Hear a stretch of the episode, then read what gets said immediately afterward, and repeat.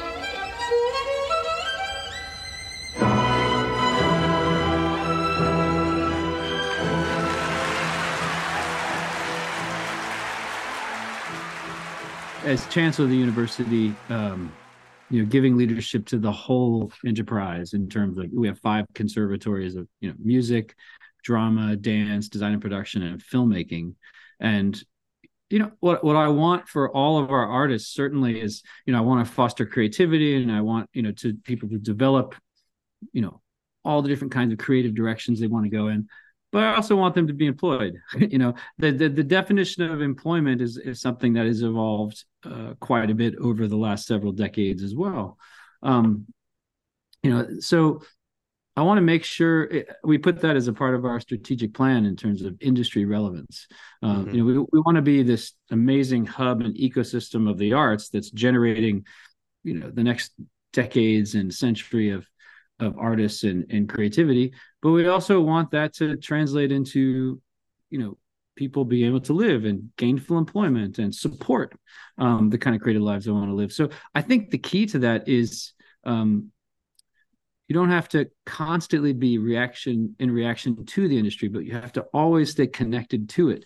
So i want to make sure you know that our programs whether it's in music or drama or film or anything else that they are very connected to the industry which our students are about to enter, whether they're leaving here after a high school or undergraduate degree or graduate program. Um, I, th- I think that's a mindset that if we constantly have that as a value, then there's a greater chance of happening. Um, and and you know that has a lot to do with the kind of faculty that, that we recruit and and that are and the values that they instill to students and making sure that the degrees we have and the classes we have that they have a direct correlation to the kinds of things that the operate the kinds of opportunities that students are going to have. Some of those are you know jobs that are actually you know with companies or with organizations but uh, so many more of the opportunities for artists nowadays are in this other realm where they are the business themselves you know where they they are the product. You know they people talk about it all the time as a portfolio career, which I think is kind of a buzzword nowadays. But I mean, it mm-hmm. very much it the skills that you need to essentially put yourself in the center. Um, you know, even even if even if a a young clarinetist has the goal that a very traditional goal, like I want to be the principal clarinetist of the New York Philharmonic. Great, that's a that's a fantastic goal. Um, but even somebody who achieves that goal, that is not uh, you know if you think about a portfolio like an investment that is not their only investment. That may be the largest percentage of, of where they direct their time and interest but they're still doing quite a few other things. They're still mm-hmm. writing and teaching and producing and any number of, of other things. Uh, for most artists that balance that that those percentages are much more balanced 50 50 60 40 I mean, or, or divided up between all kinds of different careers and activities. So part of it is making sure that students know what kind of skills are out there, that they have access to as many of them during their formative years as they can. And I think just as importantly, have a mindset to be an awareness uh, of the environment they're going into. But it, it all it all for me just speaks back to uh, making industry relevance uh, uh a priority. And when I think about the professional ecosystem, generally speaking, I can't help but to think about your entry into your role during 2020. I'm sure it was very uh, atypical, maybe not a huge congratulatory party, you know, because we were all, uh, you know, socially and physically distancing. But I wonder if there's anything significant uh, that you learned. Uh, considering that you went into your role under circumstances that the industry had never seen before, literally. Yeah, it was a really difficult time. I mean, and I don't mean for me specifically, but for all of us. Uh, I mean, all of us at UNCSA, all of us everywhere. It was it was such a challenging time that could wouldn't have wouldn't have imagined even you know a month or two before that. Um, yeah, and to, to your point about the the moment I became chancellor, yeah, it was a it was a virtual Zoom meeting uh, with the UNC Board of Governors. it wasn't. It, it was definitely kind of it was like all of our interactions around that time or, or a large per- percentage of our interactions with people virtual uh, the you know the thing i take away from that time when i look back on it uh, and even kind of realized as we were going through it as we started to make progress i just realized how much more we were capable of mm. um, you know there the things that you know and i have to give so much amazing credit to our faculty for the the things that we had to do to deliver the training for our students to, um, to to to to achieve basically the same kind of outcomes, which is gosh so difficult in the arts. Um, uh, kind of on a side note, I remember when we were having we would have these weekly um, virtual meetings uh, at the system UNC system level with other chancellors and officials of the system talking about the the protocols that we would need to have in place to be able to to you know to keep your institutions open uh, in a hybrid fashion eh, as much as in person as possible. And I remember when we were talking about the kind of things we'd have to do, um, I would hear uh, other chancellors talk about the, the the protocols they need to put in place for athletics, for you know football and basketball and wrestling and things like that. And when it came time to really talk about School of the Arts, I said, well, the things that you need to do for athletes that's what that's what that's the kind of resources we need. I said mm-hmm. because arts is so interactive um, and it, it is so predicated on kind of being around each other. So I say that just as a preface to saying, you know, if you'd asked me and most of the people on our campus um, six months before we had to do this enormous pivot, if we could do, I mean, even you know, ten percent of our training online, we would have said absolutely not. Mm-hmm. No way, impossible. Uh, yet we did that, and uh, that is just a small example of the kind of things we were able to do. I mean, uh, I, I, remember we had we actually had live theater going on in October of 2020. Um, we had dance instruction going on with our studios mapped out in grids and 10 foot spaces and uh, special masks for students. I mean, we were able to do 80% of our classes at UNCSA in the arts were still in person. Uh, and we, you know, so the the theater example I was talking about, the we had we had live theater. It was a devised theater presentation that we have a program in now where they're generating, you know, theater from from zero with no script, um, and know, collaboratively creating new production. So what we ended up doing is with this brand new piece, we rented out the courtyard of a hotel nearby that had hotel rooms all around it, multiple stories, and we rented every single one of the of the hotel rooms.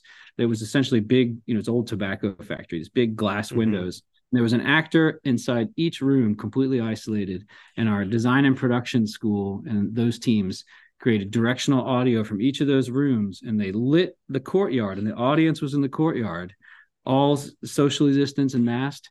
And this brand new piece that showed the isolation of artists but also the interaction, you know, through the use of technology, created live theater in a time where you know, most people wouldn't go to the grocery store. Um, it was pretty incredible. So, you know, that's an, when I say what I took, what I take away from that is, know, there's always so many obstacles in our lives for the things that we want to achieve. that time had more limiting factors and more obstacles than any other that we've encountered and we persevered as an institution and as a community and the things that we were still, still be able to achieve in the arts were incredible so i take from that and I, I, I that that that was the big lesson i learned and so anytime we have these opportunities or challenges we need to remind ourselves what we're able to achieve and there is usually a whole other level of of what we could do in most situations um, that I think now we realize. Uh, that's probably a really important lesson for the all of higher education and all of the arts and entertainment industry. Um, but that's that's that's one I think about still pretty regularly. I want to pull on that thread of possibilities and perceived obstacles as it relates to you. I, I, I really was excited to see that uh, you had studied bassoon. It's always great to dialogue with a fellow bassoonist. You've also studied conducting many people would not think it's possible with that educational background to land in a position like yours. So what what what is what feeling is in the middle between your musical and performance training and the skills that you need to be the chancellor of a conservatory? Well, it was a really it was actually a pretty organic progression. Um you know just studying music and it all it all started from you know being a introductory musician to to where I sit today talking to you, I can see that path really clearly. And with any number of steps in that in that um, in that journey, if they take it away, I'm not sitting here, um, and not in this in this opportunity. Um, you know, I, I started playing the bassoon because there weren't a lot of bassoonists uh, in in the high school band, and uh, so that gave me by doing that i had you know as you as you i'm sure know from your experience as a bassoonist i had three or four times more opportunities to do things quicker because oh, yeah. there were people trying to do it. And so I think that is a big reason why I studied music in the first place. Because, I, or if I hadn't had those opportunities, I probably wouldn't have studied music in college.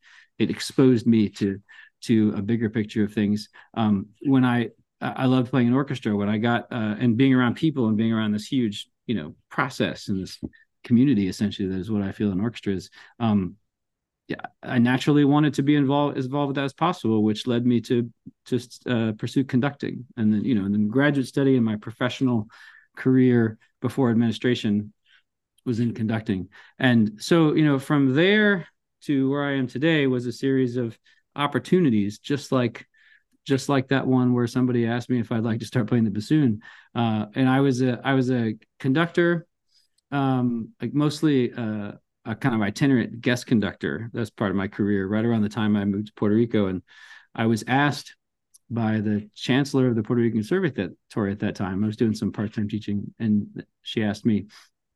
She said, "You know, we've had difficulty filling this associate dean role. Um, oh, we, we think you would be really good at it." And I said, "Wow, I've never really never really thought of that." Um, and I think I initially said no because you know it wasn't what I was planning on. But she told me, she said, "You know." Um, give it us, give it some thought. I promise you that uh, that this opportunity here will bring you closer to music and closer to the art, not farther away from it behind the desk. And so I ended up saying yes, uh, and she was right. But you know what that allowed me to do is it put me in the position to have a bigger view mm. of of the arts, have a bigger view of education, have to have just to have a higher level view. And giving people the opportunity to do that we will all learn so many things. And we're if we're if we're, we're up to the task so many more times than we think. But so much of it is giving people the opportunity to to, to look over and see that larger picture. And so uh, you know i was been i was fortunate to be given those opportunities along the way. And i feel like you know your your question about you know preparing for this role i think that this the skill set of being a conductor is very very similar to being a dean or being chancellor hmm. um, mm. in art in the arts specifically because um, it helps to be an artist but you don't have to be but the the understanding of of that realm and the heart of you know what we do in the first place it certainly is very helpful but you know if you think about what a conductor does most people think that you know 90% of it is being on the podium it's probably more like 15 20% of it because so much more of it is managing people of you know leadership values like having a vision and getting people to buy into that vision and to go forward with you um, like I said, being a manager, being a psychologist, being a business person, um, being a spokesperson, you know, all of these things. But if you if you break that down into those components, that is the job, you know, of a of a dean. That is definitely the job of a chancellor. But each one of those steps up higher higher up the ladder, um, and the, greater responsibility that comes along with that and accountability enables or puts me in a position where I can see from a higher uh, from a higher altitude. I can see the bigger picture, and so um, I feel like it's been really organic, you know. And uh, I don't think you have to be an artist to be in my position, um, but I think it certainly helps. And and not just in an arts institution. I'm I'm firmly believe that the the training that we get that you and I both have, and and, and my students, your students, um, in the in the arts is so the skill set is so transferable Mm-hmm. Um, I firmly believe that, and I see our students and our artists and um, and their colleagues around the country achieve so many things. I see more and more businesses out there going actively recruiting people from the creative arts, certainly from the liberal arts, um, because we're capacitated to do so many incredible things because of this transferable skill set. I mean, artists essentially often it's the ultimate uh, creative problem solver because uh, artists often are essentially it's part of our job to create something out of nothing uh, mm-hmm. uh, to create order out of chaos you know to sound a little more biblical but um but uh but you know that that is something to be able to see what isn't on the page and come up with a solution. That is inherently what artists do all the time on small and large scale. So um you know it gets back to your original question about uh uh about careers and trajectories. I think if, if we embrace that um, and and we reinforce that and we celebrate that, um, then all of a sudden it doesn't mean you can't go in some very traditional pathways in in in, in your career, but it the pressure is off because there there are actually so many more possibilities when you really open the open your perspective about that, and so.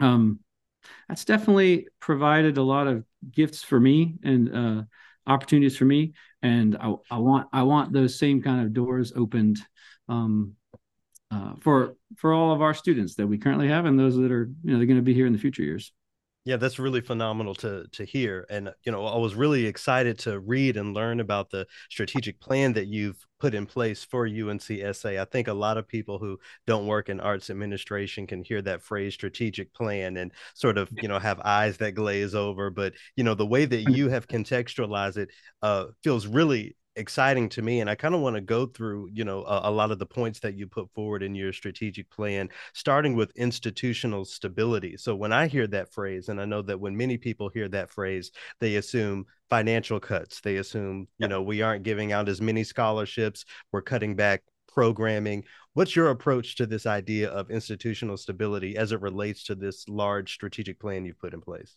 Sure. Well, actually, the way we have it articulated in our plan is close to it. It's institutional sustainability. Oh, that's but the stability is kind of the inherent like today of that. So it's, it's certainly a component of it.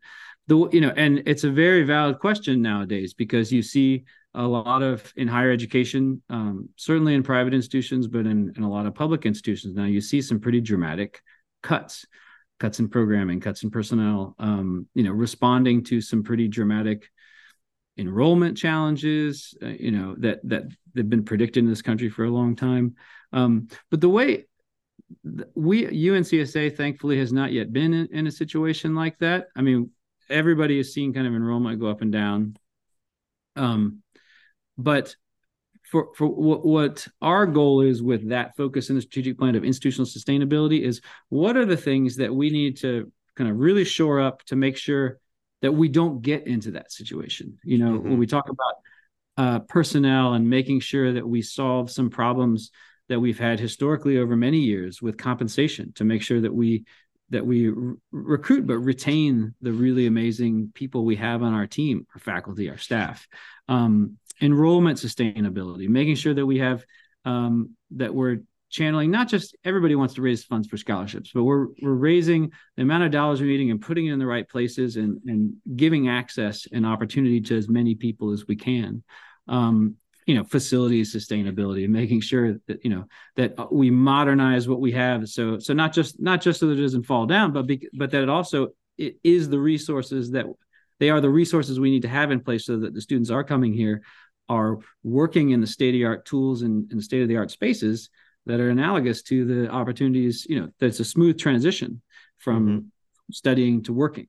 Um, that there's no transition ideally that it's that you're already working in this kind of professional environment and it's a seamless transition into the professional world. You know so and then you know fiscal sustainability making sure that we are using our resources our current resources to the greatest uh, efficiency that we can so that we can build on those things. So I, I take the approach we take the approach that we, are trying to do to look at all those things to make sure that we are not in a situation in the future where we have to do that. And we're making with every one of those four things in the past two years we've made some really substantial progress. I'm that's i'm really optimistic for us to be able to achieve the goals we put in that that plan and it's not just the internal conversations that are represented in this strategic plan, but external as well, especially when you talk about industry relevance. When I mm-hmm. hear industry relevance, I think about the fact that, you know, there are so many concerts these days that I won't even spend the time or money to engage. And I have the training in 10 years in the orchestral field, you know, much less people who have no organic connection. With with with that idea in mind specifically, how do you respond to this idea of uh, industry relevance as it relates to the strategic plan? Well, you know, building on, I, I, talked a little bit about that in the first question. I kind of put it into that. Building on those things I said there. I mean, like, so part of it is making sure, as I said earlier, that to that we are connected, that the programs we're doing, the opportunities, the work that's happening here is is a direct relationship and connection to to the real world. We'll say, you know, to the mm-hmm. to the opportunities that students have today. And the opportunities you know the the wayne gretzky quote like skating to where the puck's going to be. You know uh, though it's it's it's an awareness of that so that we are being as proactive and ahead of the curve as we can be as opposed to just kind of waiting see you know what the demand is for. Like how much can we foresee what the demand is going to be? Um and then you know and then another aspect of maybe three aspects i can think of with this would be kind of what i was building on with the skills students are going to need.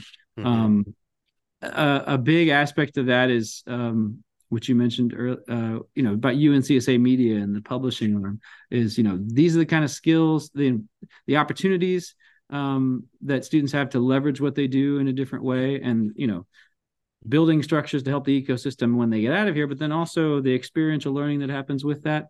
Um, and then you know there's examples of industry relevance uh, within the the different individual industries you know that we train for in the school i, I am thinking about a, a, really amazing drama production that we had recently that was um, uh, the school of drama and school of design production produced a musical this semester that was the as you like it which is the adaptation oh, yeah. of uh, shakespeare's play mm-hmm.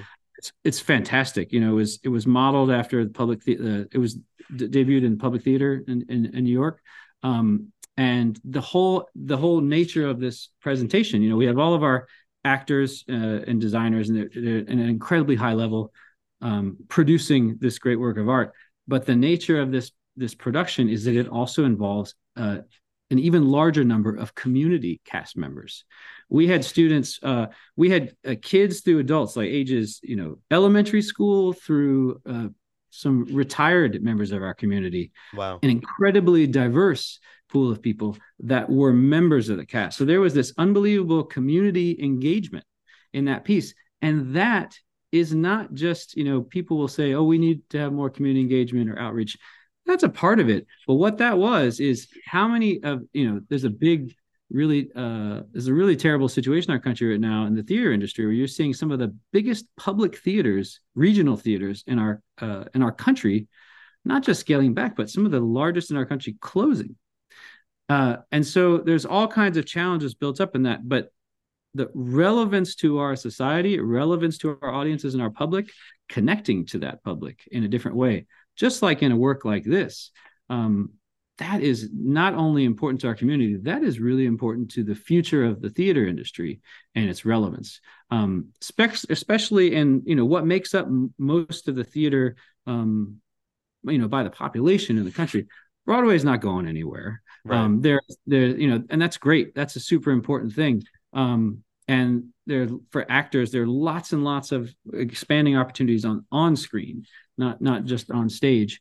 Um, but to really, this is this is a way to to establish a whole other kind of relevance and connection to our community. So so there's another example there, and and you would see some some other very specific examples if you went through each of the different industries in terms of how can we how what is relevant to the industry today and how can we connect our students and their experience to that you know right now and when you talk about the uh, diverse cast that was centered, you know, I, I, can't help but to think about the buzzword that diversity has become. You know, even with um, equity, diversity, uh, inclusion, belonging being a part of the strategic plan that you've put uh, into place. You know, this is a conversation that is happening in many ways. And something that came to mind for me was UNCSA's physical proximity uh, to the uh, the affirmative action decision that was made um, you know regarding you know those sorts of initiatives. I wonder you know what are some of the conversations that you've had internally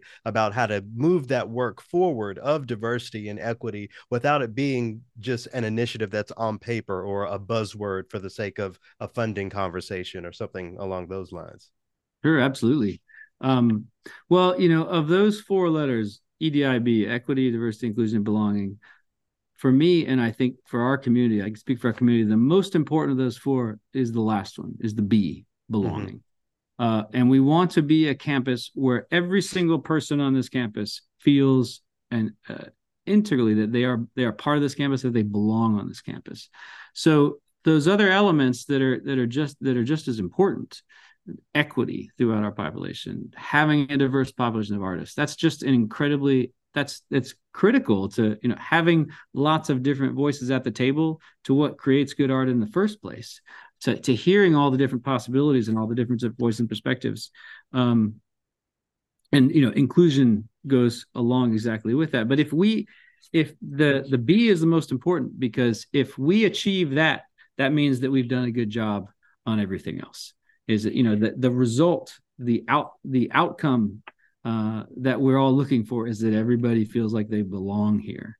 Mm-hmm. Um, so uh, I think I think if everybody thinks about that way, it's it's pretty hard not to get get behind that. Um, who who doesn't want um, everybody to feel like they belong in the in the, in the community they're in? Um, as far as the affirmative action decision, it didn't really affect UNCSA um, because the nature as a as as it as much as it did um, you know, for example, other institutions within the UNC system, right. um, which are all comprehensive institutions and universities. The nature of being a conservatory in that uh, it's all based on audition. Um, you know, so it didn't really change any of our process. Uh, I mean, every institution in the country is, you know, uh, very conscious and and and making sure that we understand any policy that comes down federally or or, or from the state. Um, it hasn't really changed uh, the way we've had to approach things here. Um, um, and uh, we're, I think we're making we're making really good progress in this area too. The reality is, a person can't be a senior in high school and decide that they want to major in bassoon for example there's a mm-hmm. runway that is is required and UNCSA has the unique opportunity to also engage high schoolers as part of its uh, as yeah. part of its programming. Is there a runway up to being a high school student at UNCSA that uh, that your organization engages? What does that part of the conversation look like? Again, thinking about uh, diversity and not just you know wanting X amount of diverse students, but also yeah. thinking about what it takes to get them to even be able to apply, to even be competitive enough to join, to to be a student at uh, at that institution. Yeah, that's a great question. Um, First of all, I, our high school is such a cool thing. Um, I think it's it's you could argue it's maybe our most important uh, product, you know, or the most important opportunity we provide. Certainly one that uh, sets us apart instantly from any other institution. Mm-hmm. Um, sets UNCSA apart. The fact that we have this university, um, this high level conservatory environment that also has a residential high school program. So so that in itself is fantastic. But you know, uh, like you said, you can't just decide as a high school senior that you want to pursue bassoon because there's a runway. There's there's a certain amount of training to get to a certain point, and that that is the case with uh, some disciplines more than others. Uh, well, definitely with music and dance mm-hmm. to some degree. Like there there are kids who have been pursuing the uh, music or dance for anywhere from three to eight years, maybe before they're even applying to our high school program. I mean, some you know some families are starting this really early, and and so, but there are other areas where that's not the case. Um, there are kids who absolutely could decide, you know, because of the skills they've generated, that I want to go into acting. I want to have that experience. I want to go into filmmaking. I want to go into design and production, um, which has you know 15 different areas you could go in, and that all speaks to just kind of areas of interest that that a conservatory environment can quickly focus into some really meaningful career trajectories.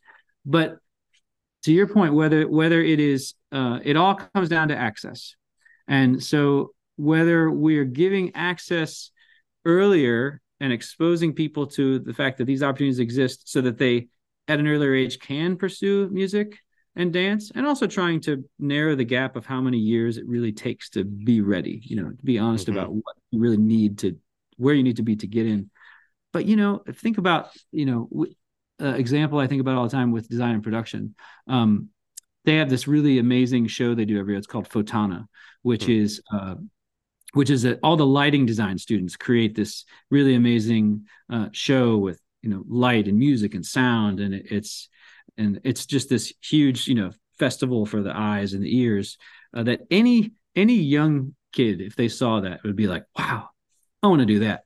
Um i or or the, they'll ask themselves i can do that? Like i can do that for a career? Mm-hmm. um that's just one example of any other number of areas where um just have to be able to imagine themselves uh, in that space and be able to to be invited to to kind of get permission to th- to imagine themselves in that space to and then certainly to, to to realize that you know this place is an opportunity and you could be here.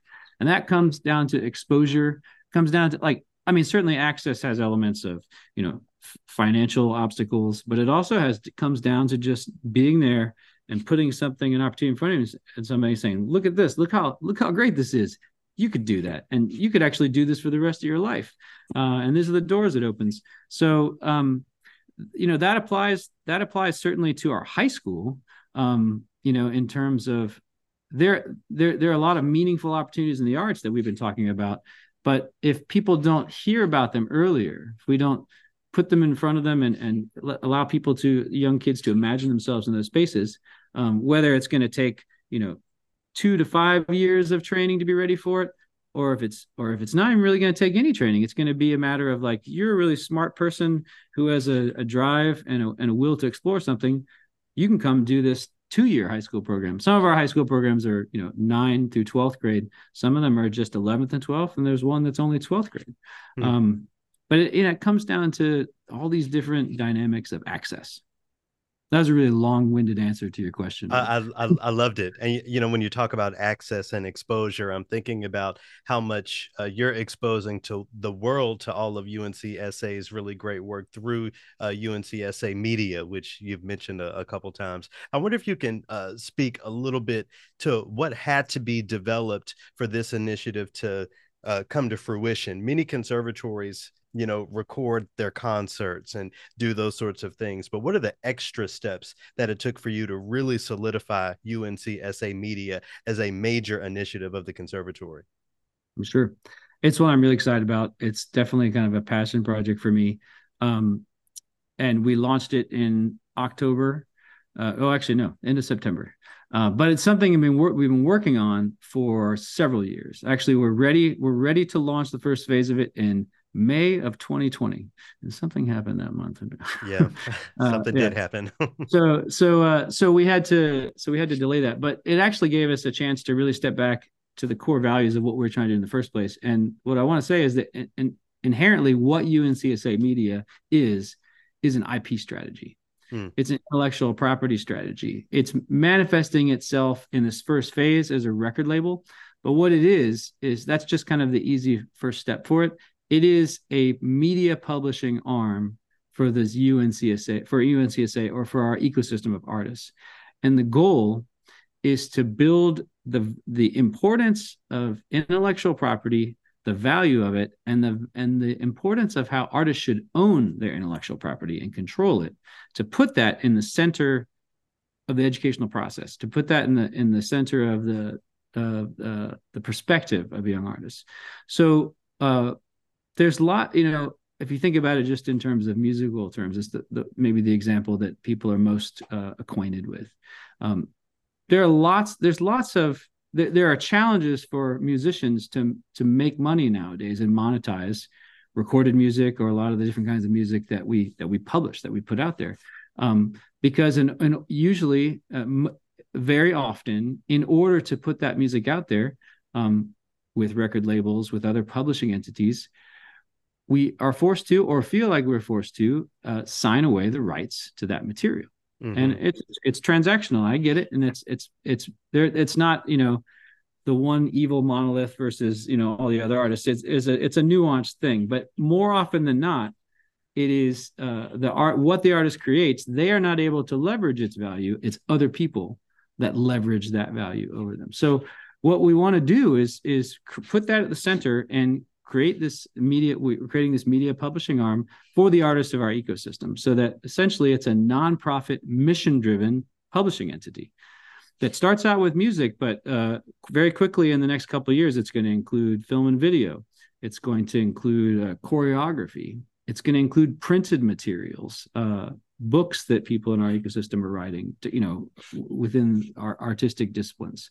Um, there's even discussion about how patents could be involved mm-hmm. in this. We have a lot of designers in, uh, uh, in, in, in, we have a new animatronics program that's creating all kinds of new, um, new things that could be patented, but it's all intellectual property. So we want, we can essentially help the artists of our ecosystem, really predominantly, especially in, initially focused on our alumni and our faculty, people who've kind of got to the point where they're ready, they've been out enough to kind of generate some projects that are ready for this, where we can they can bring those projects to UNCSA Media. We can put them out there. We can help leverage our institutional resources, our networks to publish and communicate those. But we don't have to leverage the ownership of it. Our artists, for example, with this record label initiative that was the first phase of it, they own the masters. They own the the publishing rights. They own they own the um, the content. You know, and you know any kind of residuals that have to come into it just go right back into the label to to to, to the media publishing arm to just to produce the next product. So that same model uh, we can only do with the artists of our ecosystem because it is an ecosystem, mm-hmm. um, and and it's mission driven as opposed to profit driven for us. Uh, I'm very optimistic that over time it will actually be self sustainable because we can really scale these things up quite a bit to make that happen. Um, but but that's real like so independent of the type of media, music or film or video, it's really just the first part of the what is uh, a part that has a much more important aspect to it, which is really want this to turn into a, a clearinghouse for mm-hmm. artists to hold and then help us help them uh, for us to help them license and sell that material as well, uh, not just publish. So that that's the long game is to create that and there's all kinds of applications on the back end of how that will work in the future that you know you hear a lot of talk today about in, in you know these terms of monetization and you know blockchain and, and, systems of tracking ownership and things like that. There's all kinds of dynamics to that but you know that we will get into but we really want to start at the core kernel of this which is the value of intellectual property and the value for our artists to own it and leverage it. So we want to help that happen and just build these concentric circles of opportunity in this mission driven um, uh, media publishing arm to help our artists further their careers, to help them leverage what they are creating and not somebody else leverage it. Yeah, and I really appreciated seeing this album Windows that's under this project. Uh, loved seeing all of the familiar uh, composers listed, none of which were Beethoven or Brahms or any of those no. folks, which I have really, really appreciated. But to your point about teaching the importance of intellectual property, when you talk about um, when you have to engage the conversation of residuals and those things, and you know, uh, pushing that back to the artists, who are those artists? Are we specifically talking about the composers? Do the students have a, a fiscal um, benefit to you know being involved? What does that look like? Well, it really depends on the project. So, you know, the the first project that we put out, the Windows project, was a more it was an institutionally produced project. So mm-hmm. our, our dean of the school of music saxton rose conceived the idea for that album you know connected with those composers recorded it it was recorded by um, an alum of our school bill stevens who's a really talented uh, engineer that owns the largest studio here in winston-salem um, and so that as an institutionally project w- was more to promote the you know certainly those composers and the music but also the the faculty perform it was all faculty that were recording that project. So that one doesn't have the same dynamics as kind of the long-term vision of the, the industry because that that's kind of a it's a one-off institutionally self-produced thing. Most often what's going to happen is that an alumnus or faculty member brings a project that they have realized and they've recorded and they're going to bring it to us. Hmm. and then we're going to publish it for them. So the, the where, where there if there are residuals and where they go really depends on the project. Because it could be for example could be a solo cellist that comes right. in and has, and has, a recording and that's a very easy negotiation uh, it could be something where that person is the performer and the composer or the songwriter and essentially everything is going to them or it could be something more complex where there there are other kinds of rights and royalties at play you know whether you know a, a, a composer that was commissioned uh, a small orchestra that was that was uh, that was used to record the piece or or a band or any number of things. So um, it's we're setting up some some models right now for how those would most often work but it'll really often come down to the nature of the project. But the the one that we just did like i said windows was you know kind of an institutionally produced uh, project. And we'll do those every now and then but i would say you know 70% of the 75% or more of the time it's going to be these self-produced projects that people bring to us and then we publish and and they're ready to go as opposed to us you know conceiving the project and bringing the entities in and producing it ourselves. Okay okay and uh, a special shout out to someone you mentioned dean saxton rose bassoonists we're out here doing big things in the world. That's right. Uh, so uh, power. yeah so what advice uh, would you give to parents or you know even potential students who are looking to you know join the UNCSA family what do they need to uh, come prepared with beyond you know the, their skills that are in place? Are there other things that they need to think about considering the direction that you're moving the school in? Um well i mean it's an amazing place uh and of course you're going to expect me to say that but uh I, I, I say that in honesty. I've never seen a place like this because of the makeup of it. Because we have a high school and a university and and a graduate school program, and because it's all five of these arts conservatories in this 74 acres of land, you know, all happening very collaboratively. Um, it it really is this ecosystem. I used that word earlier. I, I think so. So knowing what you're coming into, like this is a space to really do some some amazing creative things. Um, but it's a really intense place. Uh, it's a it is uh, it's a conservatory environment. So the the the balance of time that you spend on doing art is much higher than you're going to have uh, the hours that you spend the percentage of hours you're going to spend as a music or a drama major at a, at a comprehensive university it's just mm-hmm. greater that's kind of the nature of it and they're really good they're really great things about that conservatory model and there's some things that are challenging that you know that we're continually trying to evolve to be a conservatory of this you know this and the next century. But the to answer your question though is is really knowing what you're coming into. It's uh and you can think about it as our students spend an extraordinary amount of time uh you know hours and hours and hours in their art studio or in the rehearsal room. But it's kind of like a lot of high school kids. If you, you think about uh you think about uh, the amount of time they spend in class in their high school, and then you add up all the other time they spend in a variety of extracurricular activities, maybe doing sports, maybe doing scouts or some kind of club or any number of or art or music classes or um, you just take all that ex- all that extracurricular time that most kids are using you just focus it into one ve- it's a very focused thing which is that art study that happens here. So um it's intense the students that come here really understanding that and, and parents ready for that uh, they ex- they excel very quickly. Um, when and we and we try to do a very good job of of of explaining you know preparing people for what that environment is like. Um, but when somebody has expectations for something else it can be really challenging and it might not be what a family wants. Um, uh, there's i mean it's an enormously supportive environment. We've been building out our student support structures particularly over the last two and three years and making it's it's an amazing team of people at the high school and the college level that we're it's you know consistently and constantly trying to to make even greater resources. So so it's a very supportive uh, infrastructure. However but it is it is very intense. So um, the students come here typically you know not trying to figure out what they want to do kind of mm-hmm. have a pretty good idea and hit the ground running. Um, and we want to support them in doing it. But I would say, you know, that's the biggest advice is, uh, and, and doesn't mean, particularly at the high school level, that every child uh, student who comes here has to go into the professional arts. Uh, plenty uh, have great success at the high school level and, and go into any number of things. Um, but you have to be here wanting that immersive kind of intensive experience. Um, it can apply to lots of different things, but it is going to be that. Um, but that's why you know our students go out and do some really amazing things, um, particularly our high school students. Uh, you know, I, they come in and they have this this really uh, broad experience that essentially, in a lot of ways, from a curricular and a time management standpoint and artistic development standpoint, is a lot like what a lot of kids have achieved through four years of college. So a lot of our high school students finish this, whether it's you know one, any four to even one year of the program, and then they transition into college, and it's not a really big transition because that that environment that most kids have to really you know get used to when they go into college. A lot of our high school students are like, well, I've already done that.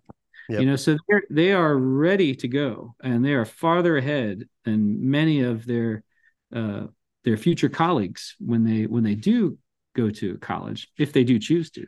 Um, so uh, they, they achieve some great things because of that experience that they have here. And just this long long list impressive list of alums that we're very proud of that just that are examples of that. So that's that's that's what i would share with prospective parents and students Sure. Well, I, I want to wrap us up by uh, circling back around to you know one of the earlier parts of our conversation when we think about all of the folks out here with you know bachelor's, master's degrees, even uh, DMAs, and still don't quite have that job. One of one of the um, things that I try to preach uh, in this stage of my life is that arts admin is not something that you can just fall back into. I almost consider it something that you graduate into. But with that being said, is there any advice that you could give to early career arts professionals who may see the reality of being, as you mentioned, the principal clarinet of the New York Philharmonic, not maybe something that is going to happen in this lifetime but you know other building bridges to other possibilities that are equally impactful to arts ecosystems how uh, where, where should they start or, or what are the skills they need to think about cultivating well i think often it's certainly been in my experience people have a lot more people in so many cases have the skills to be successful in these leadership roles um, that they maybe just don't realize hmm. and, and and you know I, I see it as a responsibility for me as I'm, you know, as, as I'm bringing in people to my team or or as we're bringing in people to UNCSA's team to try to recognize that and give people opportunities. Not everybody not everybody is going to be exactly ready for every single one of these opportunities. And I'll be honest, I wasn't completely ready for it when I was given them, you know, when I got my first administrative role. And I I learned a ton in a very quick in a very short amount of time. Um, so you know, you have people have more skills than they realize um, and tech, particularly those like i said earlier that, that, that grow up and have this creative arts training experience like the skill set is so transferable um, but along the way what i would say is you know you have to just be open to the possibilities you know. Like when i gave that example of being offered that opportunity as an associate dean uh, my first inclination was well no that's interesting but that's not for me because I, i'm focused on this. Mm-hmm. um, and uh, i kind of i kind of had to step back and and say well you know I'll, I'll, try this and be open to a different path. And that path ended up being you know everything um, i didn't had no idea at the time that that was the case so there you know and not everything is going to be an opportunity you know like to immediately go into a leadership position like that but there are lots of other opportunities to to expand our vision and horizon, you know, horizons about being a part of something that leads places that we don't necessarily recognize at first. So I think a lot of leadership is that is like if I think back to you know getting into conducting in the first place, I I loved playing orchestra. I wanted to be as involved in it as possible. So I was looking for ways to be as involved in the in that experience as I could, and eventually that led to conducting. But there's lots of ways to be involved in all the different things that we do, and to to you know to zoom out to to be to put yourself in a position where you can as much as possible zoom out and take in the context of everything and and understand like how that fits into the larger picture. How these things that we do how how that you know sitting and playing the bassoon part in an orchestra what that this is another transferable skill listening to what that means and how it affects uh all the other people you're playing with how that impacts the sound to the audience you know that one that one little piece of the puzzle affects everything. So once i as a conductor was able to step back and then see that piece within the whole that made me a better musician. When i was able to to step into administrative positions and see the entirety of the academic and artistic enterprise in a, in a larger picture that that taught me something and that made me a better maybe a better musician and artist. It certainly made me a better leader um, uh, and a ability to serve the institution in a different way. And the the the more of those opportunities i get and i grow into this more and more every single day. Um, but i'm trying i'm constantly remind myself to to to make myself zoom out and see the larger picture. So there's no time like the present for anybody to start doing that. Um, and that is a really great path, a mindset to put yourself on a path to leadership roles, administrative roles, um, and artists have the skills to do that. It's just it's it's mindset and opportunity.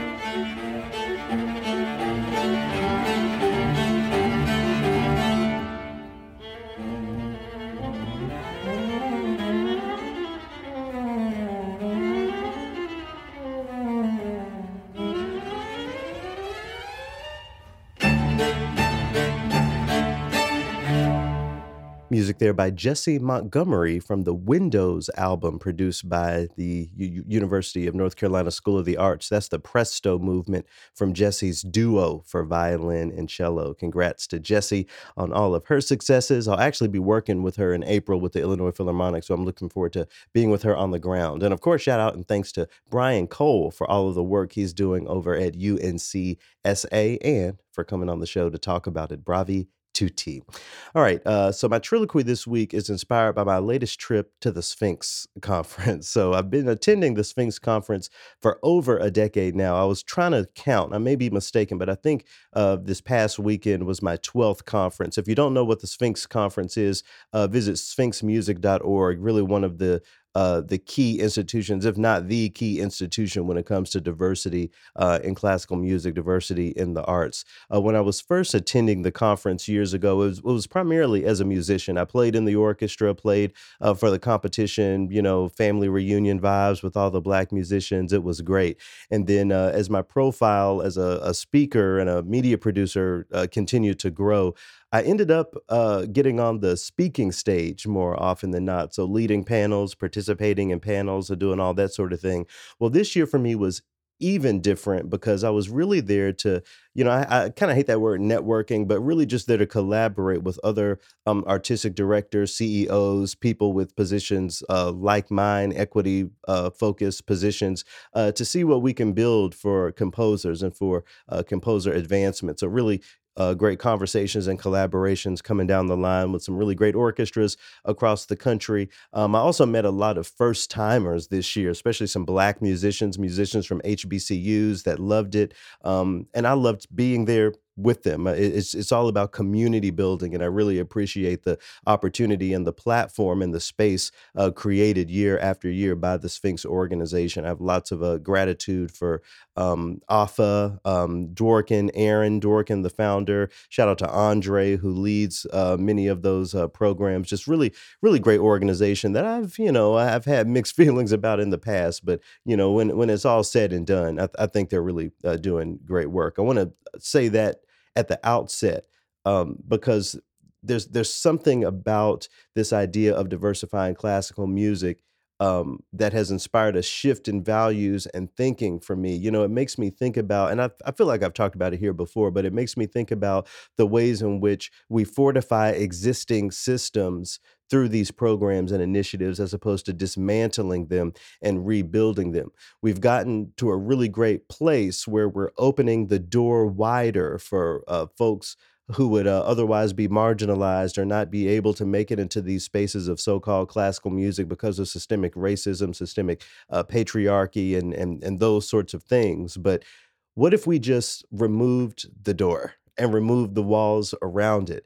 I, I think that when we talk about, you know, all of these people, and this isn't a slight at anyone, you know, but I think when we talk about all of these people um, who have uh, done the what was seen as impossible and traversed these systems and, and really made it work in classical music, one of the things I won't say all we're doing, but one of the things that we're doing is um, uh, platforming this industry as something that uh, should continue the way it is because there are black folks participating in it. You know, I'm thinking about repertoire primarily. I'm thinking about the degree to which uh, we still don't really foreground and center living composers, how we treat this genre as a as a museum or or something from the past as opposed to something living and something breathing. I'm really really interested in dismantling these systems and rebuilding something new. But the more we talk about diversity in the arts, the more I feel like we're just uh, continuing the same old thing, just with a black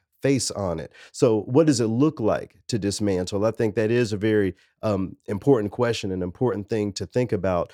Um, and I'm continuing to think about what that looks like myself. But in the meantime, I really believe that step one is planting in people's mind the seed of truth that white supremacy culture is the foundation of classical music as we know it, even if you do have Samuel Coleridge Taylor on the stage or uh, Florence Price, William Grant Still on the stage. There is a white supremacy culture that undergirds all of that that we really have to address and engage. I want to shout out uh, Joy Guidry uh, for leading a really great panel at Sphinx about the post classical musician. I personally believe that we can't just give that word to the status quo, that, that word classical, the phrase classical music, you know, jazz, blues, uh, country, bluegrass, hip hop, creative music, you know, like what Andre 3000 is putting out and and all of those folks. I consider that classical music. So I think we we just need to reframe the way we think about that phrase, you know, just the the key concept of this of this podcast,